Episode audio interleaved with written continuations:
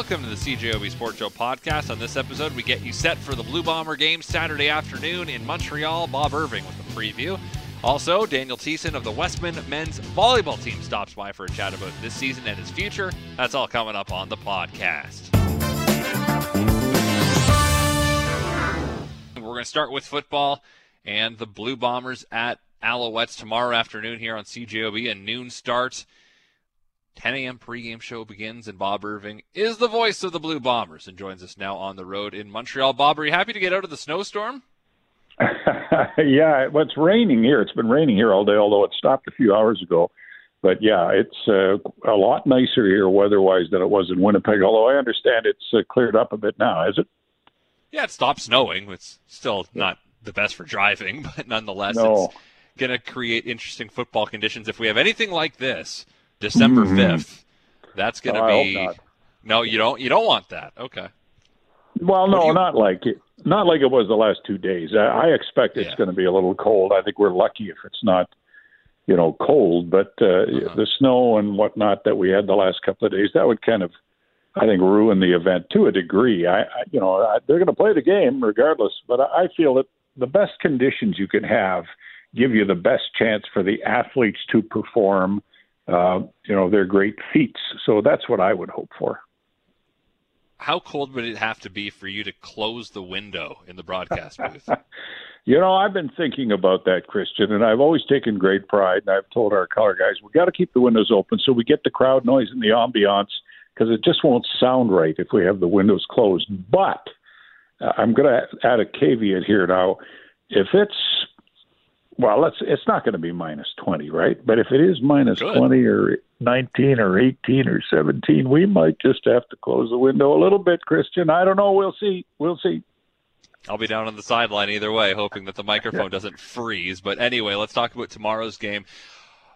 The Blue Bombers leaving a lot of names off mm-hmm. the roster for tomorrow's matchup. Not really a total surprise to see. We knew Zach Collaros wasn't going to play, but Jackson Jeffcoat, Steve Richardson, uh, Pat Neufeld, Brandon Alexander, Nick Taylor, Deatrick Nichols, Janarion Grant. Uh, Stanley Bryant's on there but isn't going to play.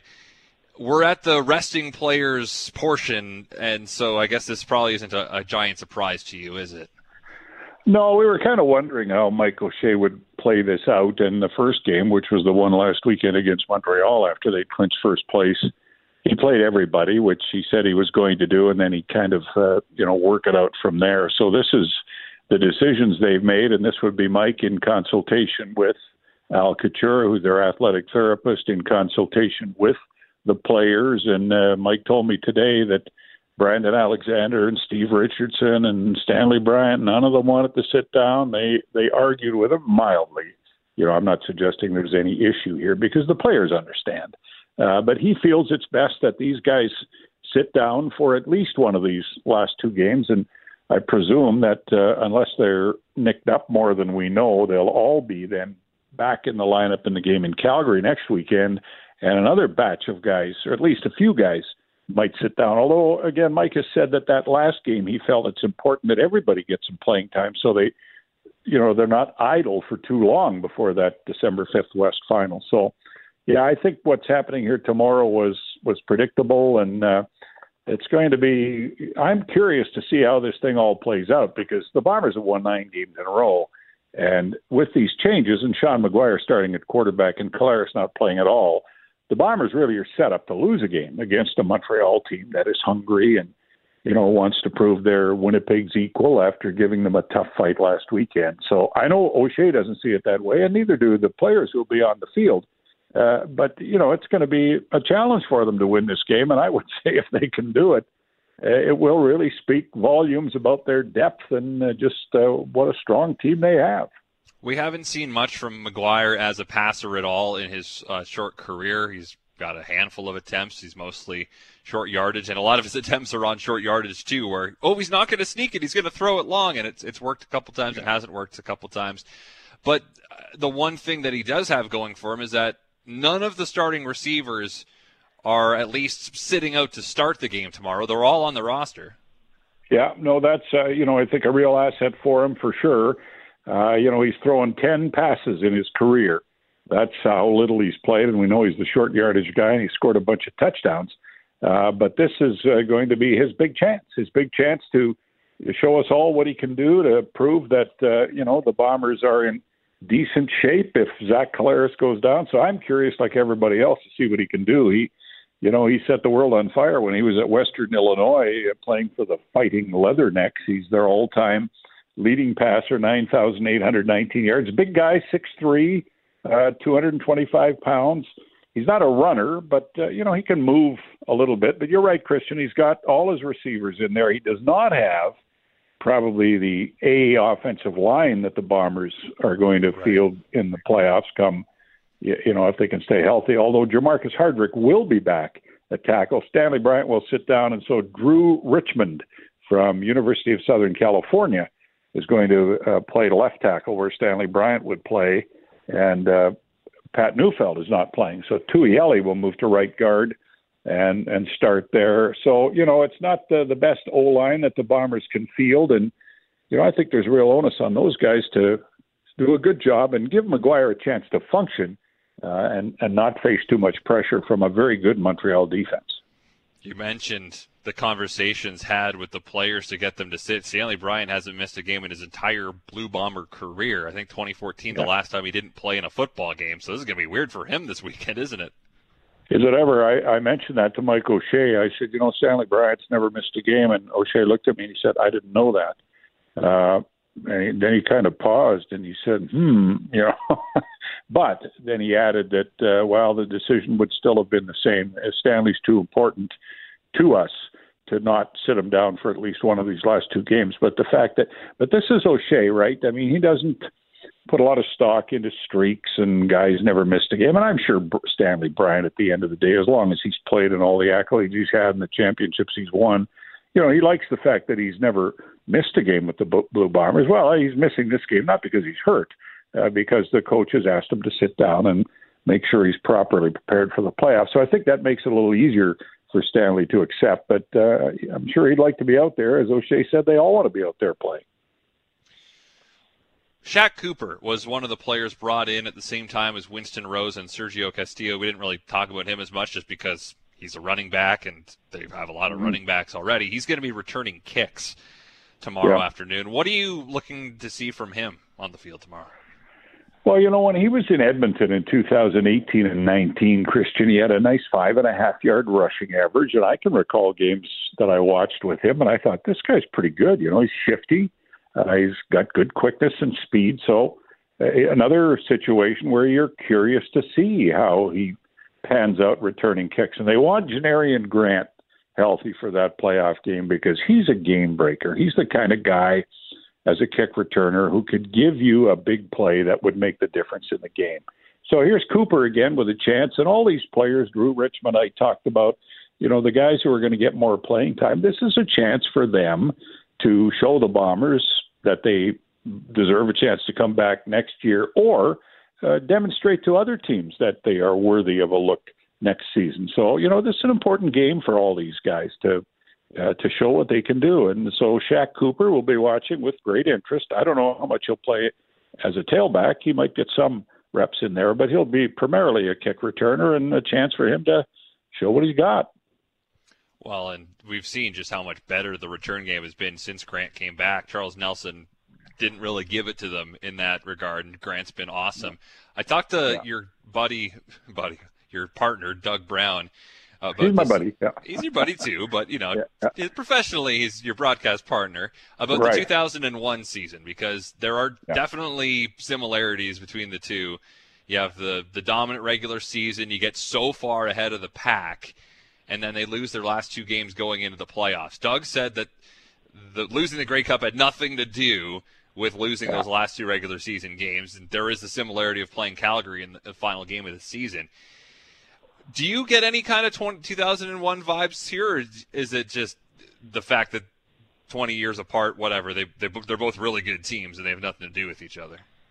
Yeah, I don't think they have a lot to do with each other. And I was going through the the record books in my memory on that 2001 where they had first place clinched with two games left. So the second last game, they played Brian Ayotte at quarterback and sat uh, Khari Jones down, and then Khari played uh, the last game of the season, and it wasn't a very good game for the Bombers. They lost them both. I think this group, Christian, of Blue Bombers is is unique. They really are, uh, and I don't think the outcome of these last two games of the regular season will have any bearing on what happens in the, the West Final. I, I just there's no way I'll make that correlation. I know Dave Ritchie, the coach of the Bombers back in that 2001 team, uh, said has said ever since then that if he had it to do over again, he would have, you know, played all the frontline guys in those last two games because he believes it had something to do with them losing the Grey Cup. I know Doug doesn't, and Doug's point is, hey, we won the, the East Final, um, so why would we think that you know that we weren't back on the beam? You know, we won that game and then we lost the Grey Cup because we just didn't play very well and made some mistakes. And he's right. So I don't. Again, I think this is different. It's different this year and whatever happens tomorrow and the following Sunday in Calgary, in my view, will have no bearing on what happens December the 5th.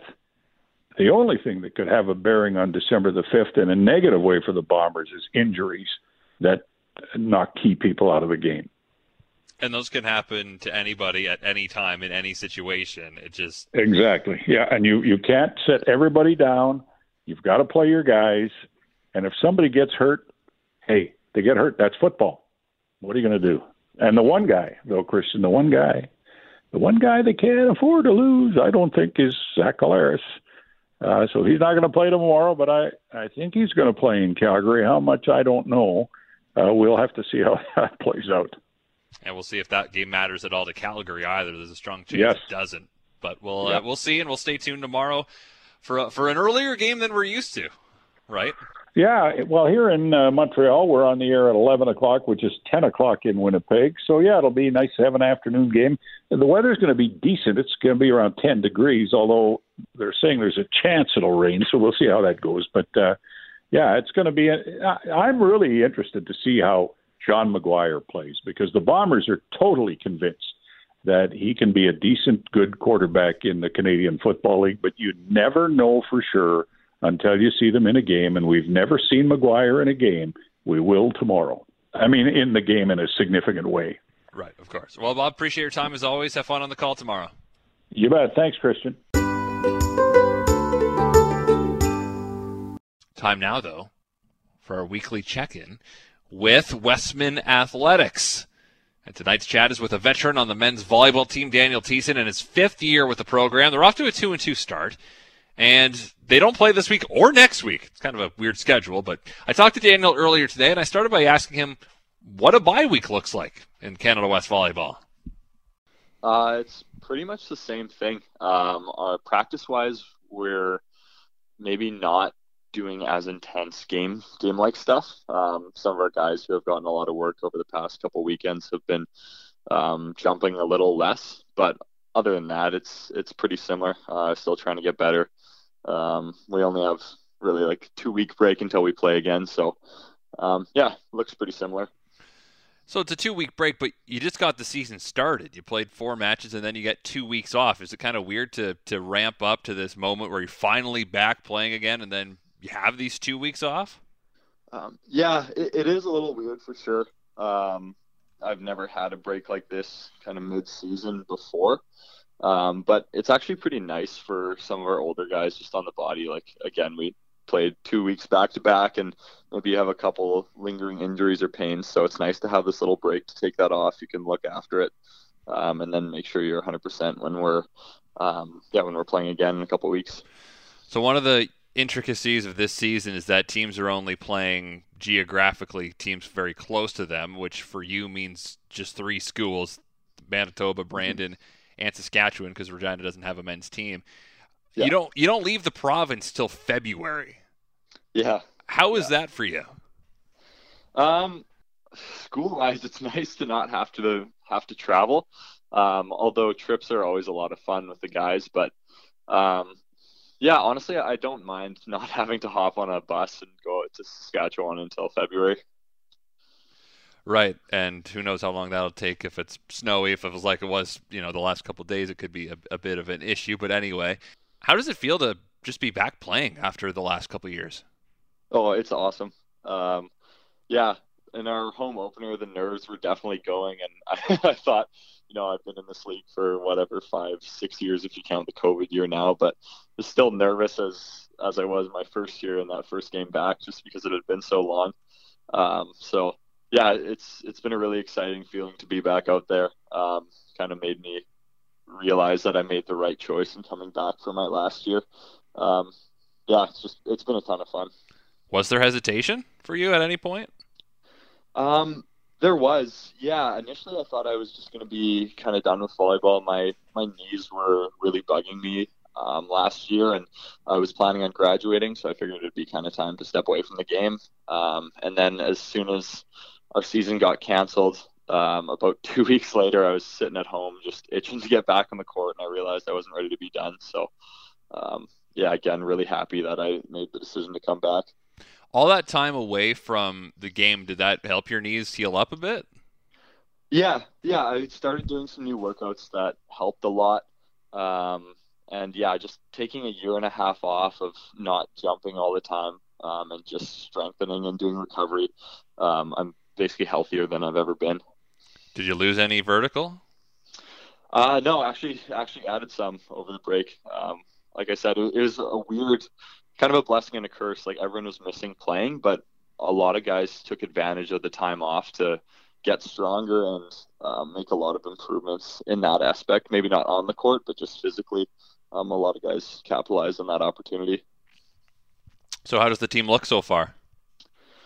Um, so right now we're two and two. So um, I guess our record would say that we're middle of the pack. Um, we feel that we still have a lot of room to grow, as I'm sure other teams feel as well. But um, we're still really optimistic and, and like our chances of winning our league. And so, when you say league, you mean the whole Canada West or just the East? Uh, we'll yeah, we'll start with our with our little division first, uh, our, our division of four teams, and then go from there. Um, obviously, we haven't seen any teams outside of our division yet, um, but yeah, we got to get through get through the four teams or the yeah the four teams in our division first before we look outside. How weird is that that you don't really need to pay too close attention to the rest of the conference right now? Yeah, it, it is really strange because there's a good chance we don't play a lot of those teams. So it's yeah, it's almost not even worthwhile watching film on them and that sort of thing. Um, but it does allow us to really zone in on the other teams in our conference. Um, like we get to play them all six times, so we're going to get to know them really well. Um, and I think our game plan will um, will really be able to make like an in-depth game plan, and also just when we're playing against these teams, you'll be able to pick up on tendencies um, that these guys do way more than you have in the past. Um, so that's kind of an exciting new aspect um, with this smaller league. So I just checked out the preseason coaches poll, and I don't know if you care about these sorts of things, but they had yeah. Saskatchewan sixth uh, out of thirteen, then Brandon, then Manitoba, mm-hmm. then Winnipeg, all in order like that, six through nine. So I guess you were picked fourth out of four in the can in at least your division. Is that a mm-hmm. something you pay any attention to at all? And b, if so, does that give you any kind of motivation? Um, yeah. So in the past, I never really cared about it, and this year is probably it's probably the most I've ever cared about it because, um, yeah, like you said, it just gives us a ton of motivation. Um, I love hearing that all the coaches think that we're the worst team in our league and that we should be losing. Um, yeah, there's nothing that motivates us as a team more than seeing that. I think. So, looking ahead to Saskatchewan, they're your next opponent. They are I guess according to this poll, ranked the highest of the four teams in your division. What kind of opponent are they going to be? Um, they're a strong team. Uh, every team in our division, I think, on any given night can beat another team. Um, like obviously, we just split with Brandon, we just split with U of M, um, and then yeah, Sask is Sask is right up there with those teams as well. Um, they got some really strong attackers too. We met them in preseason and um, lost once against them, and then we ended up winning the, the second time we played them. So it'll be a battle for sure. Um, I think it'll be whichever team comes out to play. Looking at the Canada West and just U Sports as a whole this year, there's there's a lot of new dynamics because of the pandemic, from two different recruiting classes playing at once to a lot of people still having years of eligibility left, but saying I want to move on with my life. I, we saw mm-hmm. that in uh, women's soccer Seeing that in basketball and football as well. Have you seen that with your team this year as well? Is it a very young team? Yeah, our our rookie class is I think ten or eleven guys. Um, so we have a lot of young guys in the gym, but then we also have a lot of older guys who have chosen to stick around. So um, the age gap on our team is between 18 to 25. Um, so it makes for a really interesting dynamic in the locker room, but um, I, I, think it's been really good for our team too. You get these these guys who have been around the league for a long time and kind of know the ropes, and then you get the energy from the young guys too, who are um, just excited to be there and, and learning everything. So um, yeah, I really like the dynamic. From your perspective, then, as uh, one of the fifth year guys, are you doing a lot of mentorship? Yeah, yeah, I've been I've been trying to. Um, it's actually um, brought a lot more enjoyment to the game for me, like helping these young guys learn. Um, and I'm just trying to pass on all the knowledge that I've acquired over these five years. Um, and I remember when I was in my first year, it was kind of the same thing. Like the the fifth year guys were taking us under their wing, so it's nice to be able to pass on the stuff that I've learned. Does it make you feel like you want to coach in the future?